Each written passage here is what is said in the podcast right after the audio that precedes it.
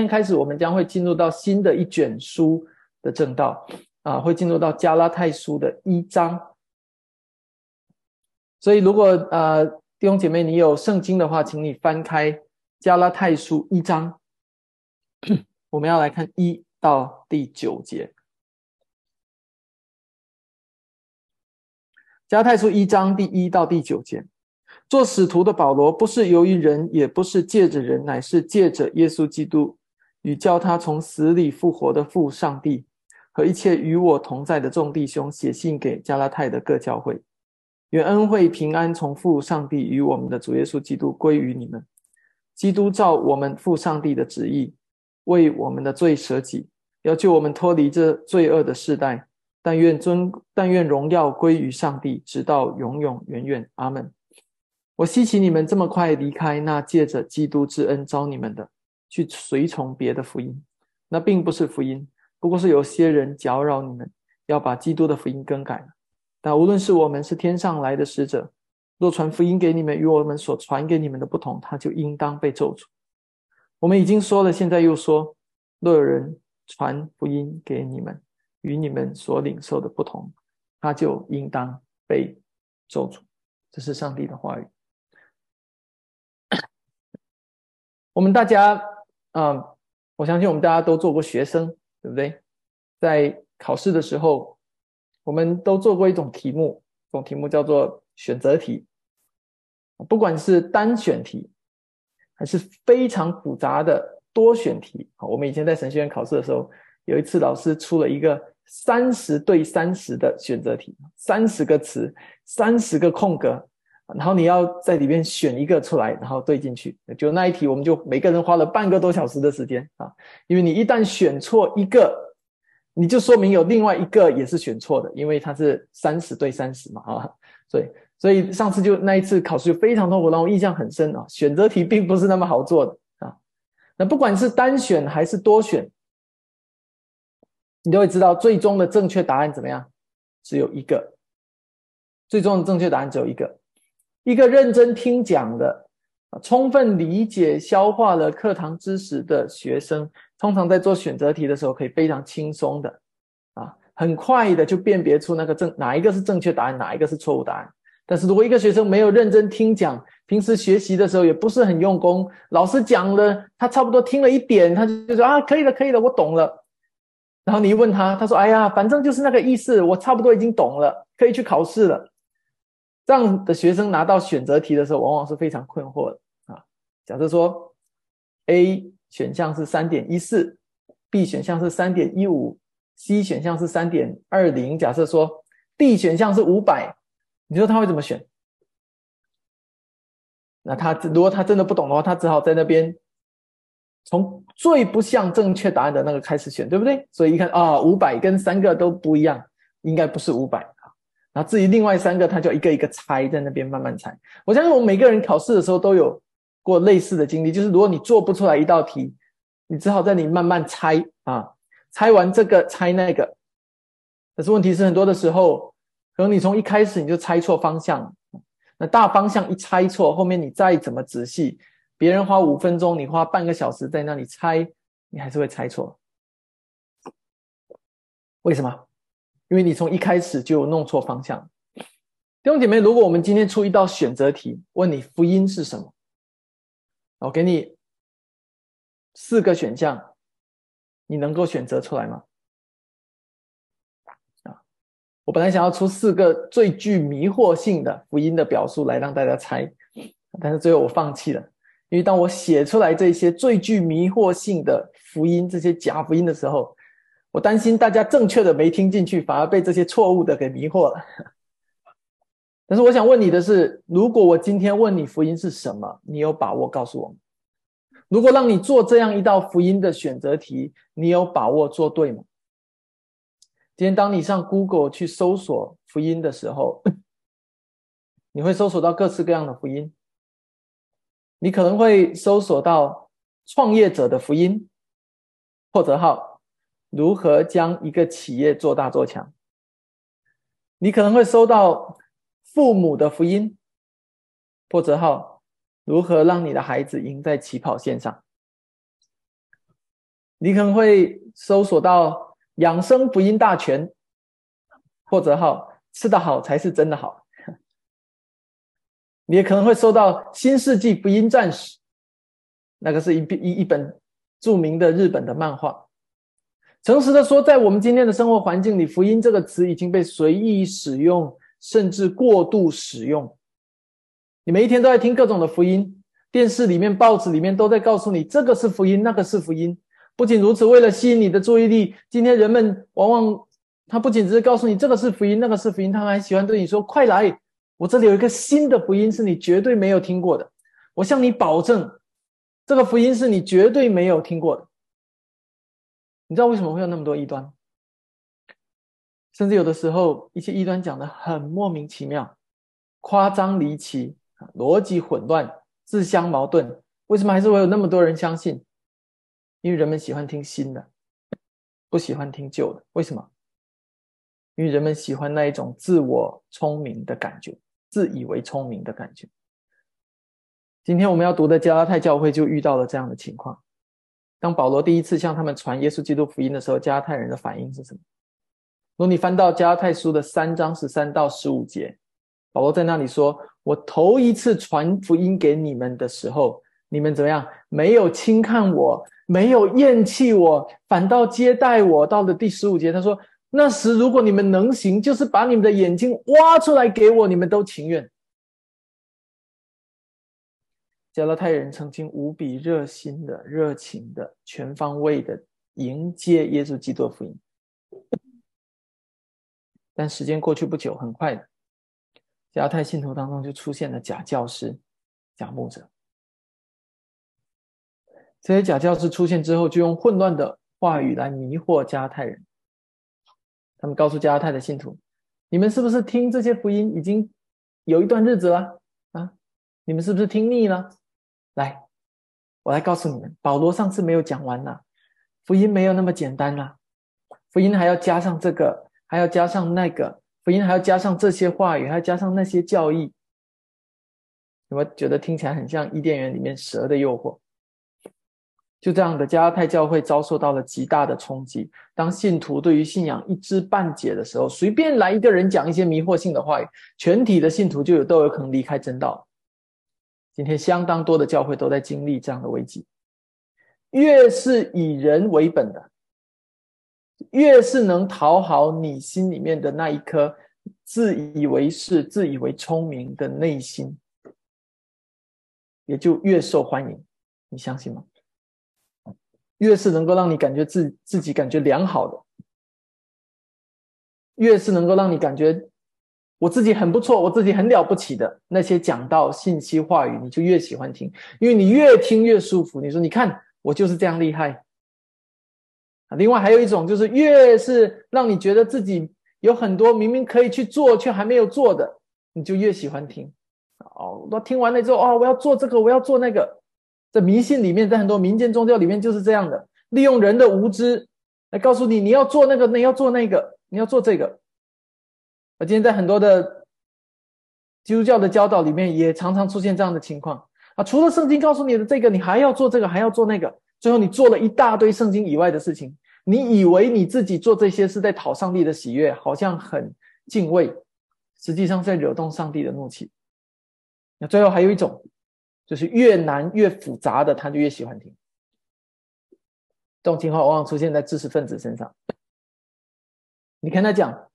福音很简单，主耶稣基督为你道成肉身，为你死，为你复活。所以你要信靠他，你就可以在上帝面前被称为义，进入永生。他跟你说啊，这样简单啊，这样简单，那我就不信了，因为越简单的东西越低级啊，越复杂的东西越高级。于是这些人就以自己的知识为神，专门去寻求一些很高深莫测的东西。而这样的人往往有两种结果：一种他要么在正确的真道上越走越稳、越扎实，学完圣经、学教会历史、学原文、读许多的书；要么另外一种就是在歪门邪道上越走越稳，以至于九头牛都拉不回来，因为他已经走到太错误的地方。今天这个世界上的骗子、异端、撒旦，有许多的方法可以来引诱你、蒙蔽你，最后吞吃你，让你误入歧途，然后越走越偏。你相信吗？而在这个时候，一间教会的牧者就需要保持足够的警觉，需要在真道上不断的、不断的建造圣徒，不断的在根基上建造教会，尽可能的确保。最好是我们的每一位的弟兄姐妹都可以在真正的福音上站立得稳。所以今天讲到的主题句是：只有一个福音。一个人如果领受了真福音，必然排斥其他假福音。因此，真福音带来真合一。只有一个福音。一个人如果领受了真福音，必然排斥其他假福音。因此，真福音带来真合一。我们首先来看到第一到第五节，来看到加泰教会此时正在面临的一个非常大的冲击。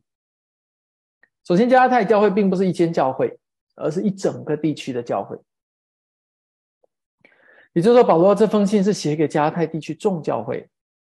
如果是一两个人的信仰出问题，那个时候做出教导和改变是比较容易一点。但是如果一间教会出现问题，那个时候要改变、要归正，就稍微有点不容易了。但是如果是一整个地区的众教会，许许多多教会，那就非常严重，因为所有的这些教会是分散，教会聚会不是在一起的。所以这个时候，如果你亲自到其中一个教会去讲道、去教导，告诉他们你们做的不对，你们错了，这时候你能不能兼顾到其他的教会？不能。你没有办法兼顾到其他教会，因为你没有办法和他们聚集。这就是为什么聚集聚在一起如此重要的原因。加泰位于古代的小亚细亚的中北部的地区，这个地方处于今天的土耳其，特别是土耳其的首都安卡拉，呃呃不，土耳其的城市安卡拉附近。在《使徒行传》的十五章记载了这样一个会议，叫耶路撒冷会议。我不知道有多少弟兄姐妹对于耶路撒冷会议有所了解。你们知道耶路撒冷会议要召开是为了解决一个什么问题吗？为了要解决一个非常重大的问题，就是外邦人需不需要受割礼的问题。那这个问题非常的重大，因为这本来就是一个关乎到一个人是否算为上帝的子民，是否算为上帝永恒圣约当中的成员的一个动作。这是割礼的意义。所以这个割礼是上帝曾经吩咐亚伯拉罕要行的。不仅如此，而且在主前几千年的时候，当上帝吩咐亚伯拉罕行的时候，要连他们家所有的外人，记得吗？所有为奴的啊，不管你是因为什么原因成为亚伯拉罕家的一员，你就要受割礼，因为上帝曾经和亚伯拉罕立约，而这个亚伯拉罕之约的记号就是割礼。所以，谁领受了割礼，谁就是亚伯拉罕之约的成员。而当亚伯拉罕之约包括了什么呢？包括了后裔，包括了土地，包括了大国。后裔、土地、大国加起来，你实际会看见的是一整个上帝的国度啊，一整个上帝的国度。所以，简单来说，谁要投靠耶和华，谁想要成为亚伯拉罕。约中的一员想成为亚伯拉罕之约的受益者，想要得到亚伯拉罕之约当中上帝的祝福，谁就需要受割礼。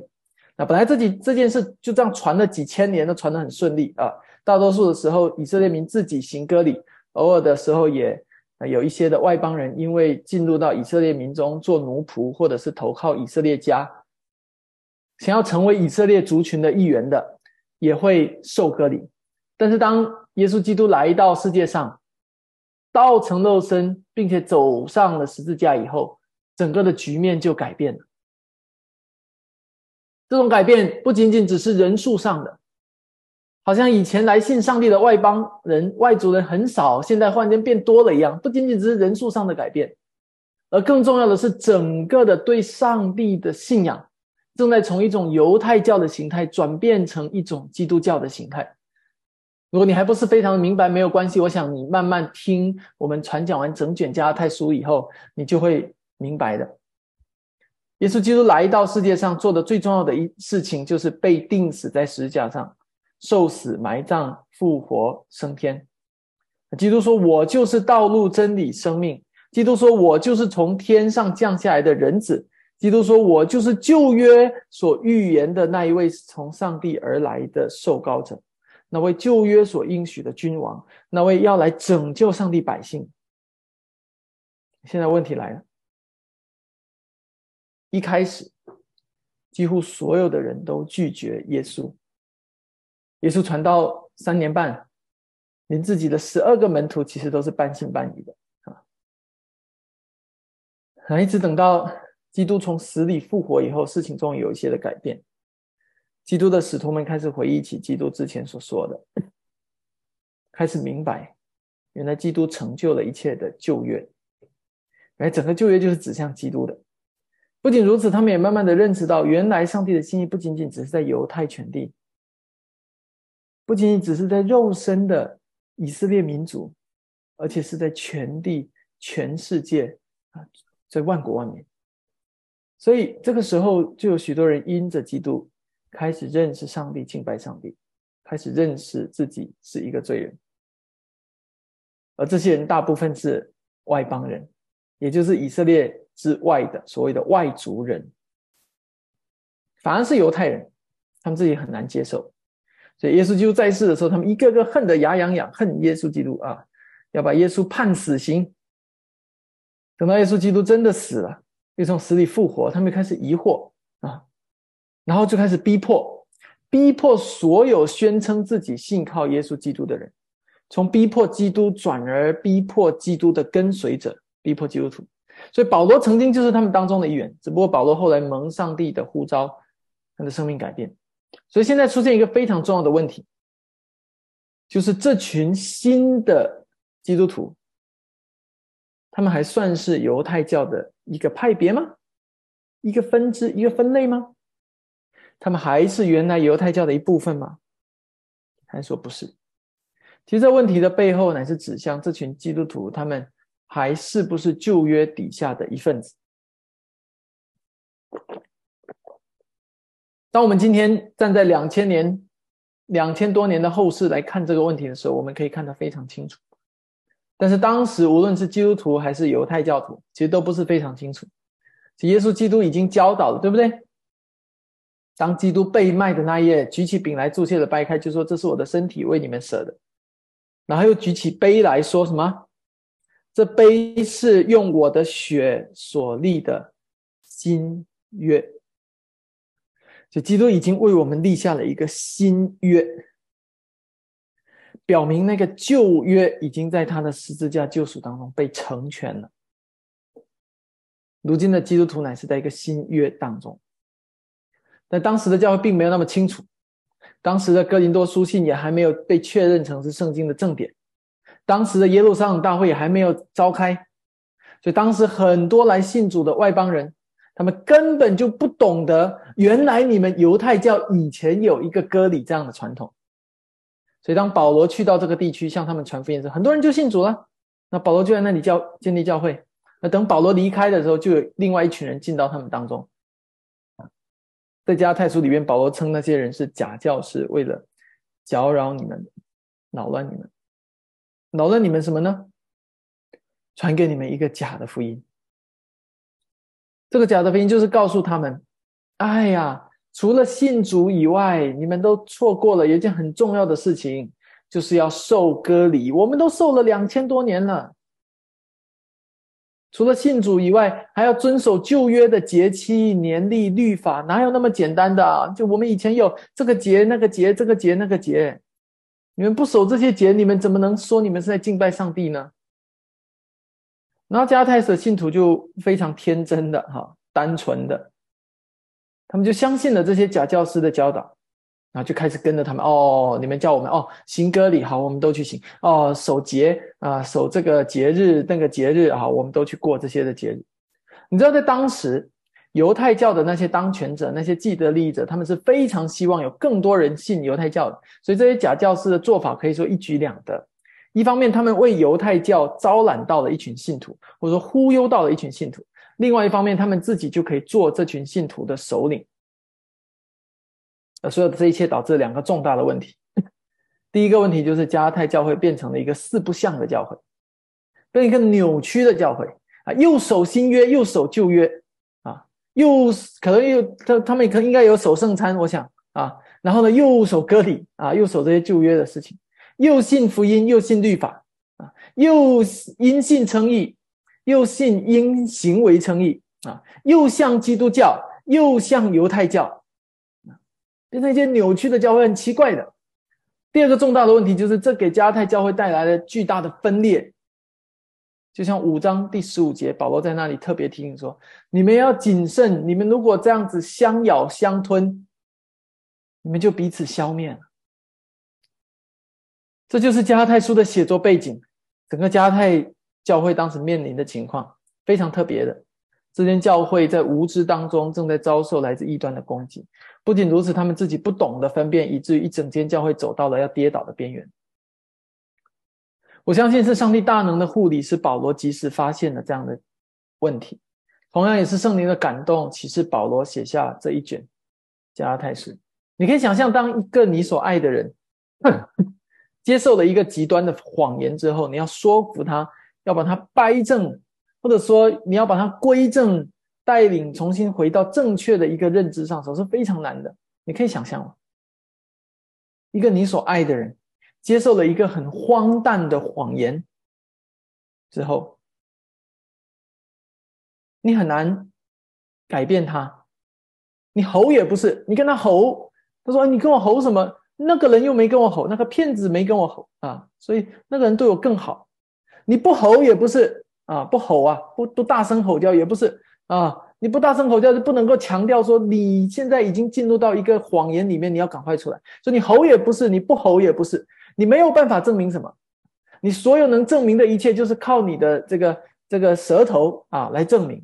可是那些骗子远比你厉害多了，他们在骗人的同时懂得给糖吃，可是你又不懂得，你没办法给啊。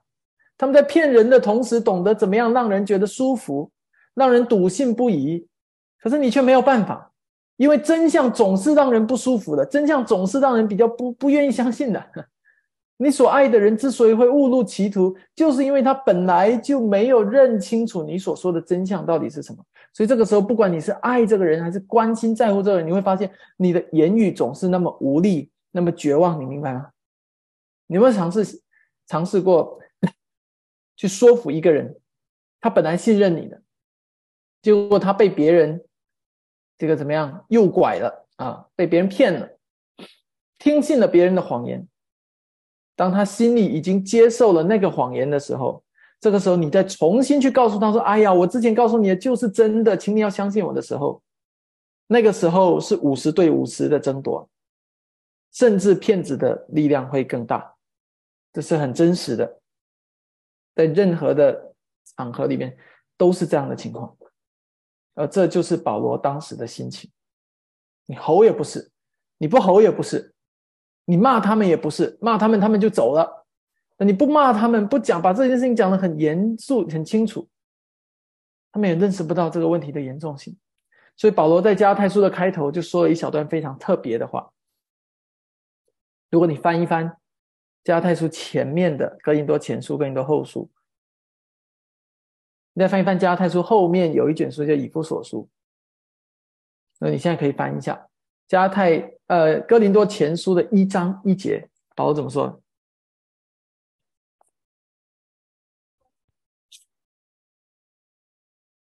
哥林多前书》一章一节，保罗说：“奉上帝旨意蒙召做耶稣基督使徒的保罗，同兄弟所提你写信给哥林多上帝的教会。”很清楚，对不对？很简短。我们来看哥林多后书一章一节。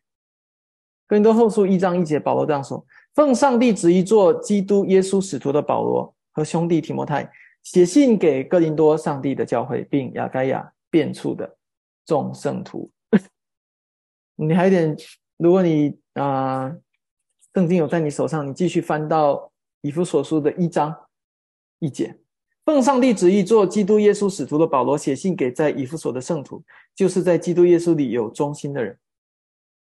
好，每一次的信的开头，其实保罗都会非常清楚的直接声明啊，我是谁？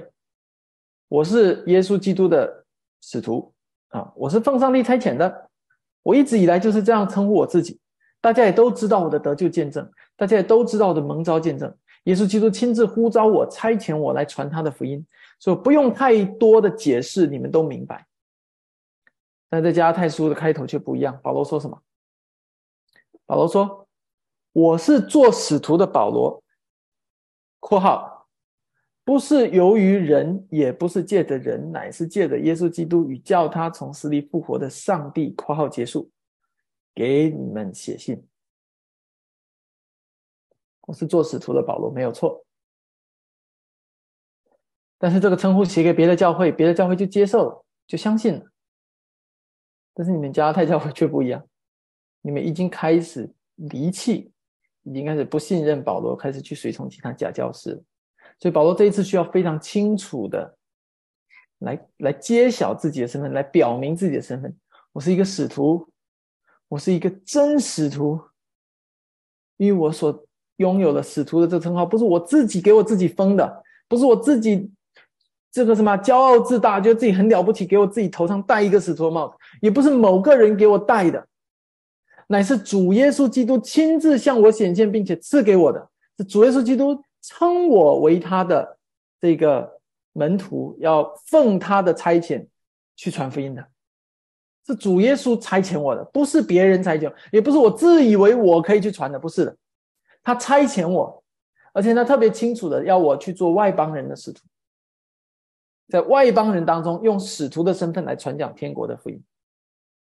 乍看之下，有的人可能会觉得以为保罗小题大做了，甚至有的人看到这第一节就觉得：哎，保罗你是不是在那里吹牛啊？啊，吹嘘自己，高举自己。首先，我要提醒你看见的是，请你自己研究保罗所说的话，看他一切的言语是在高举自己，还是在高举基督。仔细读下去，你会发现，从头到尾，保罗的焦点只有一个，保罗的焦点不在他自己。乃在主耶稣基督，你仔细看，保罗其实不在乎别人是否高举他，保罗在乎的不是别人有没有认出他是保罗，保罗在乎的是别人有没有认出他是基督的使徒。你仔细看他所写的书信，保罗在乎的事情只有一个，就是耶稣基督天国的福音、十字架的福音、救赎的福音。有没有被清楚的传讲出来？他在乎的是他的弟兄姐妹能否听到最纯正的福音、最整全的福音。在很多的地方，保罗甚至连自己的名字都不在乎，他在乎的是别人对他的身份有没有误解。别人可以把他保罗这个名字看得很扁，没有关系，但人们绝对不可以把耶稣基督看得很扁，把基督的福音、把基督的呼召看得很扁。这是第一个，我要请你。仔细思考到的，保罗的焦点始终在耶稣基督上。看看他今天这一段加太书开场白第一到第五节，特别注意到三到四节。三到四节，愿恩惠平安从父上帝与我们主耶稣基督归于你们。基督照我们父上帝的旨意为我们舍己，要救我们脱离这罪恶的时代。第二个，我要请大家思考问题，就读一封信。其实就像你站在这边来听一个人打电话一样啊，比如你在你家里面，你听你的先生打电话，听你的妻子，或听呃你你跟朋友在一起听朋友在打电话。当你听一个人在打电话的时候，怎么样？你只能听到他的声音，对不对？但你听不到那边的声音啊，你听不到那边的声音。所以想象一下，当你在听电话的时候。当你听到你的朋友在接电话的时候非常着急，一直在强调一些事情，在厘清一些事情，你这边很着急，一直讲一直讲，你肯定不会说：“哎，这怎么这么奇怪？你为什么讲电话要这么凶？”啊，你第一个反应应该是：“哦，可能电话那一边出现了可能某些问题，对不对？”所以你的朋友要这样这样用这样强烈的语气来讲电话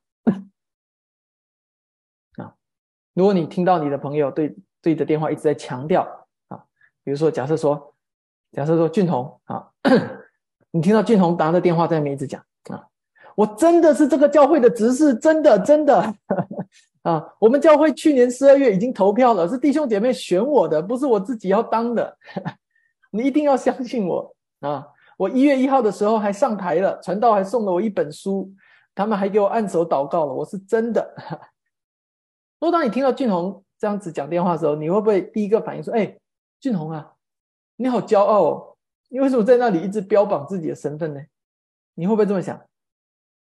你你显然不会这么想，你肯你你的第一个反应应该是哦，看起来那边的人对对俊宏不太信任啊，他他不太相信啊，甚至他已经是高度的质疑了啊，也许就是这样，对不对啊？一个教会的执事是一件一件小事，但是代表一间教会正统任性的领袖，这就是一件很大的事情了，你明白吗？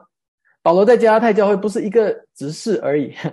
保罗在加泰教会，他是建立这一间教会，并且亲自把福音放进去，把基督的福音放进去的那一个人。而今天他被怀疑了，他被丢弃了，他被背叛了。所以保罗是在自我夸耀吗？不是的。今天有一些异端的，我为什么要在这些这个地方停这么久？在保在在厘清保罗到底是在自我夸耀，还是在强调基督的福音？这里停这么久？你今天有一些异端的教导啊，看见保罗就烦，为什么？因为保罗的书信把整个基督教的教义梳理的明明白白的，那些做异端的、那些错误的教导，他们根本没有机会篡改教义。所以异端上来的第一件事要做什么？你你记住，异端上来的第一件事就是要打掉圣经的权威性。想要打掉圣经的权威性的第一件事，要打掉谁？要打掉保罗，把保罗打掉。整本圣经当中，保罗的书信把他打倒。一旦把保罗打掉，他们就可以任意妄为，你就可以放肆的篡改圣经，你明白吗？啊，去年就有人告诉我：“哎呀，保罗这个家伙不可信，他一直在高举自己，呃，他的书信不能读。”弟兄姐妹，我盼望你要明白整件事情的来龙去脉。我刚刚讲的这件事情为什么这么重要？因为其实我们今天的教会，包括我们教会自己，我们像极了那个初代的教会。很多时候，我们认识了福音，我们都明白，我们教会都明白，但是我们在福音的根基上却没有立得很稳，没有扎得很深。以至于今天，如果真的有一个异端要进入到我们当中的话，我们处境会非常危险。这就是我为什么要选择在二二零二三年开头来传讲加太书的原因。我盼望借着加太书，让我们每一个人都真实的明白福音究竟是什么。其实，在加太书的前两章，保罗主要内容就是在回顾他的蒙召、他的事工，以及他所传讲的福音究竟是什么。他其他什么都没有做，他不是在自夸吹牛。而是那些假使徒太嚣张，他们正在窃取保罗在加太教会当中的有威望。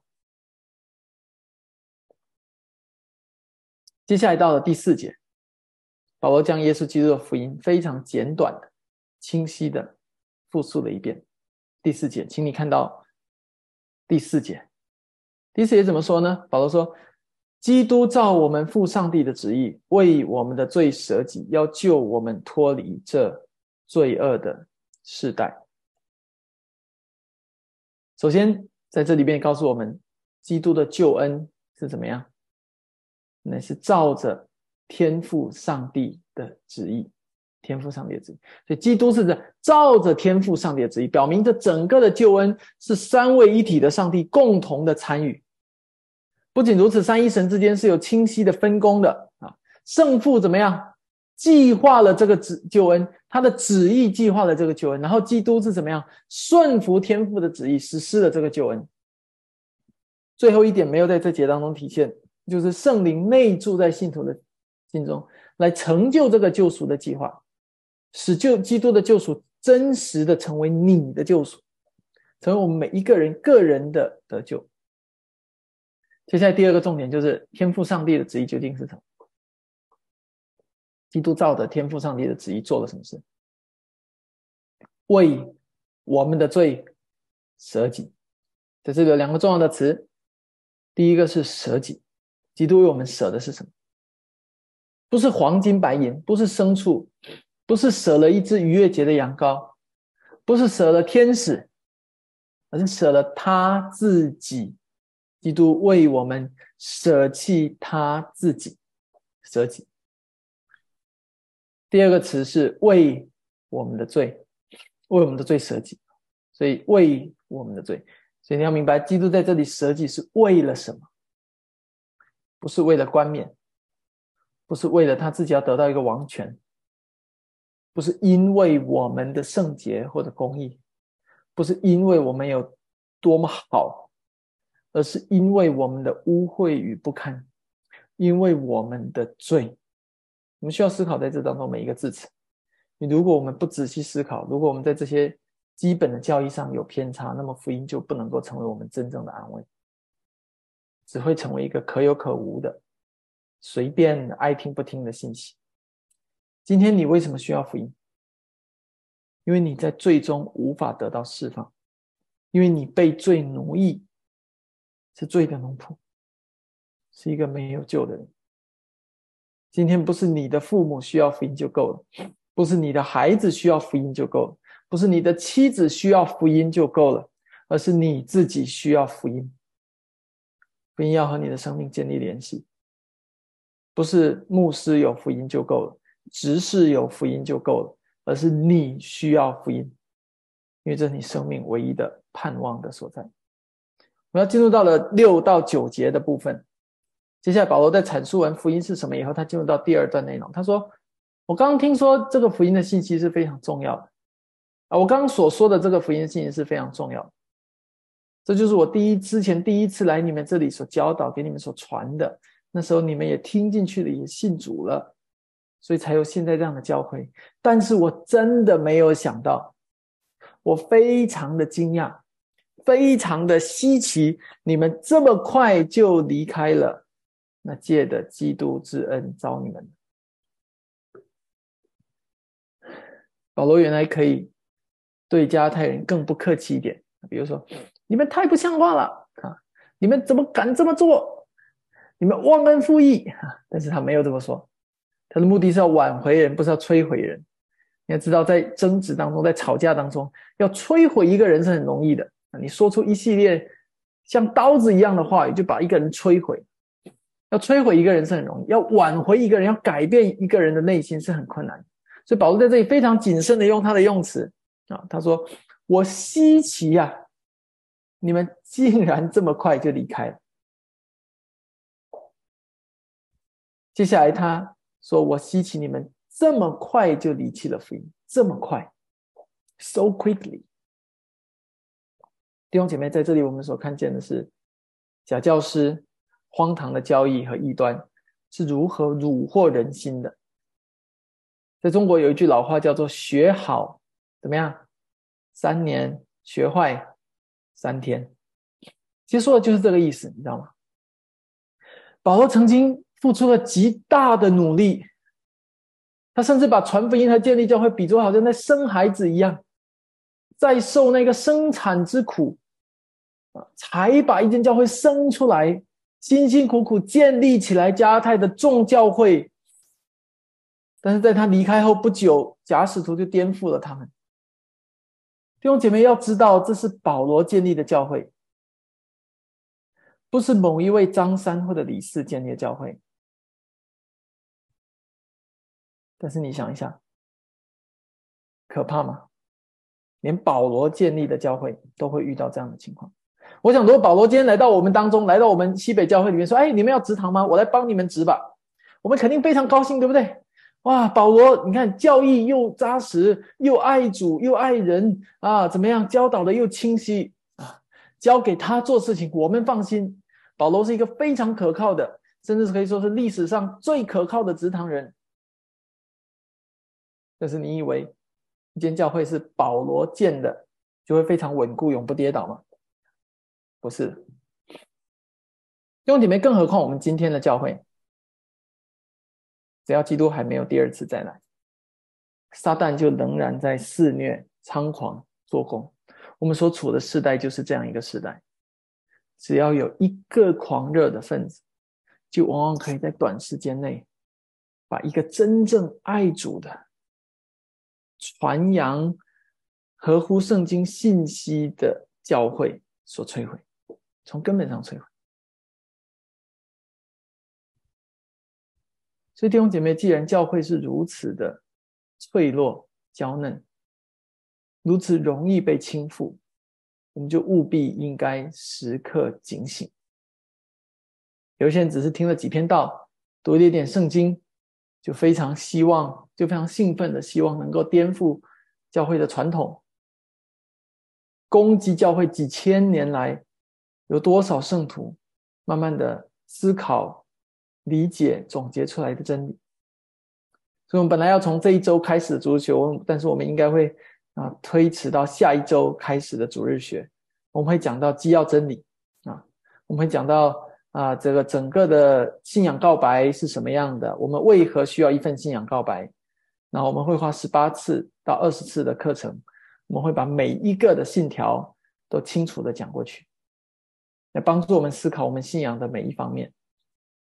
在教会的历史上，教会历史上的圣徒们，他们究竟是怎么说的？这就是我们接下来主日学会有的设计。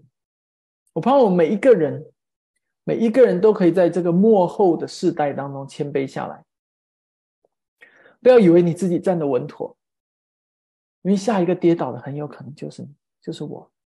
下一个跌倒的很有可能就是我们教会。如果我们不在福音的根基上站立的稳的话。弟兄姐妹，我不是和你开玩笑，不要以为自己站立的稳，也不要以为自己是不会跌倒的那一位。我们都需要谦卑，也都需要警醒。我们的人生也是如此。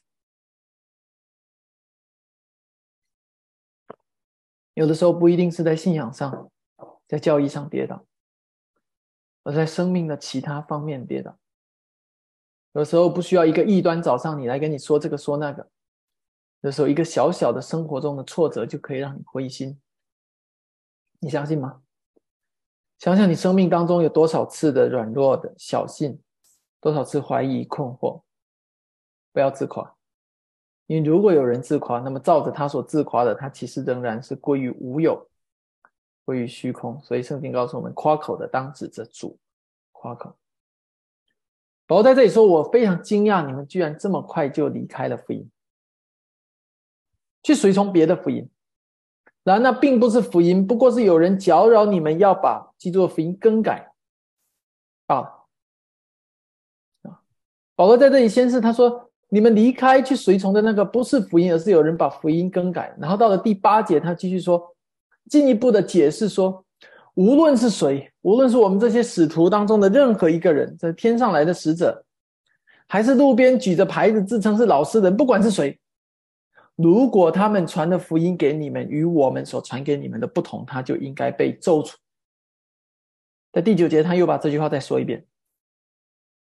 保罗说的是如此的坚决，如此的坚定，以至于在世界历史上有无数叛逆的罪人啊！你越是这样跟他强调，他的心就越刚硬；你越是跟他强调，他就越说凭什么？啊，凭什么只有基督教说的是对的？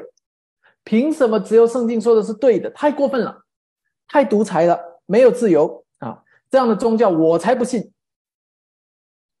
所以你也可能曾经听到过这样的抱怨。那我非常告诉你，非常清楚的告诉你的是，正是福音定义了什么是基督教。我要告诉你的是，正是福音定义了什么是基督教。简单来说，一个人可以很轻松的篡改福音，改变福音，他爱怎么改怎么改。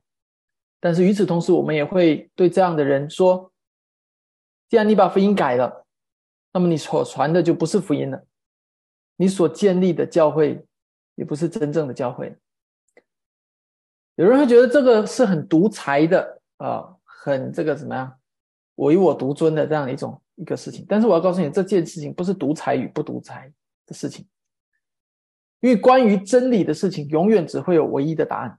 就像你看柯南的动画片，在柯南的动画片里面有一句我们都很熟悉的台词，叫“真相永远只有一个”。你会说：“哎，柯南你太独裁了啊！凭什么真相只能有一个？真相就不能有好多个吗？”很显然不对的嘛，对不对？真相怎么会有好多个呢？你今天不管发生什么事情，你法院要要判定一个一个罪，一个抢劫案或者一个杀人案，这个人是不是有罪，是否成立？最后就是要发现那个唯一的真相，真相永远只有一个。既然在我们每一天的事情事实里面，我们都能接受这样的规律，真相永远只有一个。那为什么到了在讲到救恩的时候，在讲到人要被上帝所拯救这件事情上的时候，你没有办法接受真相永远只有一个？为什么只有圣经教导的福音是正确的？因为那位主是创造你的主。一个瓦罐，就好像我的一个杯子，这个杯子不能对那个造杯子的人说好说歹；一把椅子也不能够对自己的木匠说些什么；一把椅子不能对木匠说：“啊，你创造我是为了这个目的啊，被人做的啊，我偏偏不要啊。”我就是要不让自己做椅子，我就是要做一堆废材。创造主拥有至高的权柄，就像一个木匠对一个椅子拥有至高的权柄，就像一个陶匠对一个瓦罐拥有至高的权柄一样。创造主拥有至高的权柄，你的创造主对你的得救拥有至高的权柄，要告诉你应该如何行。你知道很多的时候，为什么那些？与上帝相反的教导会把人吸引走吗？因为人的悖逆，人的罪，罪的本质就是让人以为自己是 something somebody，但事实上，在上帝面前，我们都是 nothing nobody。在这个部分的结束的地方，我想要和大家一起来思想。在这个世界上，你会最常听见哪一些所谓的修改版的福音？修改版，我只是很简单的做出两个的总结。第一个叫做做一个好人的福音，做一个发达成功的人的福音。这个世界很最喜欢做的一件事情，就是用属世的成功，用属世的美好来诱惑世人。就像那一个诱惑夏娃的那颗分别为。那分别善恶树的果子，圣经怎么说？叫我看那颗那个果子怎么样？美丽，好做食物，记得吗？这和今天世界上许多属世的成功不是一样的吗？啊，美丽的大房子、大车子。弟兄姐妹，请你一定要注意，上帝创造这个世界，并不是不让我们享受。我并不是在说你只能够过一个清贫的生活，不是的。但是当一个人专门去追求那些属世的美好事物，专门去追求那一些物质上的发达与成功，把那些事情当做偶像放在自己的心里，日思夜想，你一定要的时候，你一定要提醒自己：当一个人这样子做的时候，那他很有可能已经落在了那一个。所谓的成功的福音里面，成功的深坑里面，做一个好人，做一个成功的人，做一个体面的人。今天就是就这个世界最喜欢给我们讲的假福音，身体健康才会有见证啊，赚大钱才会有见证啊，儿女读顶尖大学才会有见证。弟兄姐妹，让我们把所有这些从世界而来的。假福音，这些谎言都丢弃吧。这些不是福音，基督不是为了这些而来的，基督不是为了让你发达、平安、健康而来的。你的健康、你的发达、你在邻里社区是一个好长辈、好居民，这些事情本身都不会增加你生命的见证，也不会增加福音，甚至可能成为绊倒人的福音。因为会有一些人就误以为哦，原来你们基督教信的就是这个吗？然后就跟你进门了。那最后就发现，哎，不是啊，啊，也不是什么这个这个信了你们的上帝，我就一定会很顺利啊。然后他就在这些事情上跌倒，然后他就扬长而去，说：“哎呀，这福音真烂。”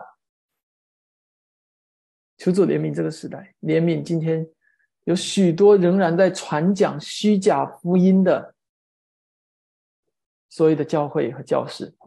那我把所有的这些虚假的福音都丢进垃圾桶吧。如果一个讲台不能够传讲真正的福音，那间教会就不能够被称为真正的教会。如果一个讲台不能够传讲真正的福音，那间教会就不能够被称为真正的教会。第二个常见的假福音，就是聚焦在你如何得救这件事情上。上面刚才所说的那种假福音，主要是针对那些啊在外围的啊信仰比较粗浅的、根基不深的那些路人呐、啊慕道友啊、初信者、初信徒啊，对于他们来讲啊，所以你用一些常常就有人用这种很成功的方法，然后就能够吸引他们。的第二种假福音。往往是针对那些在教会里面信了很久的老信徒。第二种假福音的重点就在于，在福音上面再加添一些什么，以至于让你以为想要得救，除了信耶稣，还要再加上其他一些礼仪标准行为。加太教会此时就是面临这样一个局面：有人告诉他们，得救就是信耶稣加上受割礼。天主教会就是这样的情况，告诉你得救不仅仅是你的信心，还要加上你的好行为，加上你的赎罪券，加上你的积功德，积一些的善行啊。摩门教就是这样的，得救的关键在于你除了这个这个这个认识圣经里面所说的，还要能够掌握一些的神秘的礼仪，再加上这些神秘的礼仪。东方闪电全能神干脆直接把耶稣基督推翻了，告诉你基督的教会都要被丢弃，上帝以后要换一个名字来，圣经不是你手上的这本，还要再加添一些东西。救恩不是你听了这么的简单，还要再加添一些东西。在一些的独裁国家里面，在一些的这个这个。一些的地方，一些的信仰不自由的地方，会告诉你，信仰除了除了信靠福音，还要加上一些爱啊，这个党或者爱国这样的的的东西。传统的一些老教会也常常落在这样的境况里面，你相信吗？一个人的病情一直反复，就是他没有恒心祷告；一个人遭遇了事故，就是啊，他是不是犯了罪？是不是被咒诅了？弟兄姐妹，求主帮助我们，对所有这一切的假福音都保持警醒。福音的实质是什么呢？正如马丁路德所说的：“因信称义，没有别的，by faith alone，完全凭着信心而被称义。福音不能够被减减少、被降格，变成一种虚假的、虚胖的、门槛极低的。”成功神学的福音，福音也不能够被添加、被复杂化，变成是某一套繁琐的规条，变成是在信心上再加上一点什么东西。福音不能够被添加。最后，我们要认识到，真福音必然排斥假福音。保罗最后说：“若有人传福音给你们，与你们所领受的不同，他就应当被咒诅。”有人看到“咒诅”这个词，觉得非常可怕。保罗，你是不是用词不当，太激动？但是我要让你明白的是，这并不是一件小事。保罗也不是故意在用一个夸大的词语来描述。真福音必然排斥假福音，真理必然排斥假理，这是很显然的道理。当今天如果有一个教有一个骗子。来教会当中骗走了你的钱，你丢失的只是钱。但是当一个骗子来教会当中骗走了你的心，骗走你的救恩，就是使你从上帝的救恩当中失落，使你明明已经非常接近于接受真福音，但最终却因着这个骗局而与救恩无份。这个骗子的一切的所作所为，就不是骗走你的钱那么简单，而是把你丢在那个永恒上帝公义的愤怒与审判当中，以及上帝对罪的咒诅当中。而这个骗子这样的行为，难道不应该被咒诅吗？假教师、假福音所带来的毁坏，不是物质性的，而是灵性的，而那正是我们作为一间教会。的根基所在，就是怜悯我们，也帮助我们，在新的一年里面，借着学习加拉太书，使我们能够一起的在福音上面站立的稳。我们应该也有已经啊印了一份那个啊我们的加拉太书的讲道安排的表格，一张小卡片，我不知道大家有没有看见。如果没有的话，晚一点的时候可以请童工帮忙放到外面的这个桌子上啊。那当中会有我们一系列讲到的安排，可以帮助你提前阅读经文啊，提前的预习，然后呢啊，带着一点的啊思考和期待来那来听我们的每一次的讲道。我们一起来祷告，亲爱的天父，我们感谢赞美你的恩典，说我们实在需要你的保守，主，因为我们其实是很软弱的。有限的人，我们需要你常常保守我们的心，圣灵在我们的心中提醒我们，对我们说话，引导我们。主恳求你帮助我们，说我们真是知道只有一个福音，没有别的福音。恳求你帮助我们，说我们真是知道那个福音就是主耶稣基督为我们道成肉身，为我们死在十字架上，为我们复活升天。他战胜死亡的权势，以至于所有信靠他、跟随他的人，能够因着基督而被称义，因着基督而在上帝的宝座前被称为是无罪的，被归算为是无罪的，以至于我们最后可以在这个救恩当中得救，进入到天国当中，与我们的主。享受那永恒的美好，主恳求你亲自的，你的话语在我们每一个人心里做工，你的圣灵赐福今天我们所有一切所听的，使我们的信心得坚固，也使我们更加谦卑，在所有这一切的啊话语当中，我们这样的仰望祷告，释放主耶稣基督名求，阿门。